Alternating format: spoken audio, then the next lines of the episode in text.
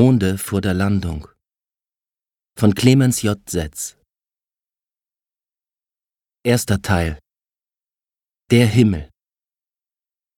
Denn wir wohnten in irgendeiner Höhlung der Erde und glaubten, oben darauf zu wohnen, und nennten die Luft Himmel, als ob diese der Himmel wäre, durch welchen die Sterne wandeln. Platon. Phaidon What is the sky? The sky is the minds of the weak people, those who don't want to go anywhere. Laura Riding Jackson, A Last Lesson in Geography. Es war vermutlich der Trieb zur Sicherheit, der diese Vorstellung bei ihm begünstigte. Er dachte, man wäre besser innerhalb einer Kugel aufgehoben als außerhalb. Georg Christoph Lichtenberg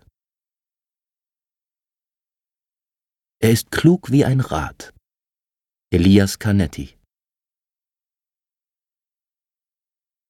Der Blick durch Linsen Wer in Worms lebt, lebt auf dem Planeten Erde.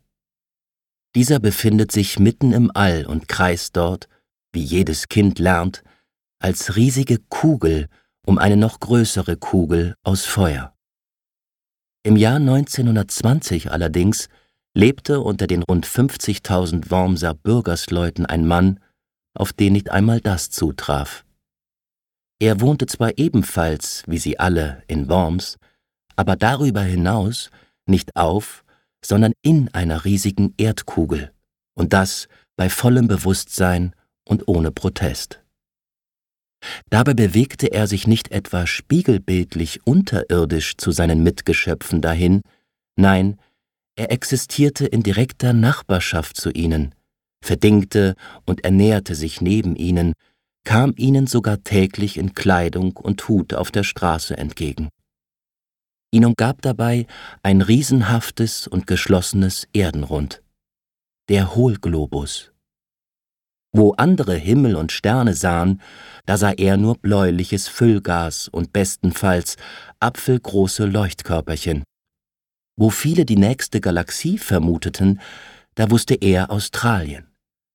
Mit Geschichten über Nord- oder Südpolexpeditionen konnte man ihn zur Raserei bringen. Dieser Mann war der ehemalige königlich preußische Fliegerleutnant Peter Bender, Weltkriegsverwundeter und Träger des Eisernen Kreuzes, von Beruf Schriftsteller.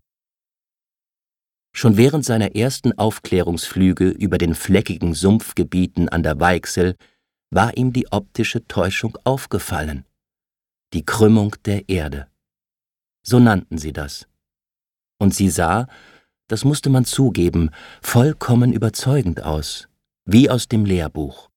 Eine schöne weite Wölbung, die da unter ihm schwebte. Dass Stahl unter den richtigen Bedingungen so leicht werden konnte, dass er zu fliegen begann, war an sich schon recht bedenklich. In solchen Momenten war es ihm auch möglich zu begreifen, warum die Menschen ängstlich oder wehmütig wurden, wenn sie im Traum von ihrer Heimat weggepflückt oder fortgeweht wurden.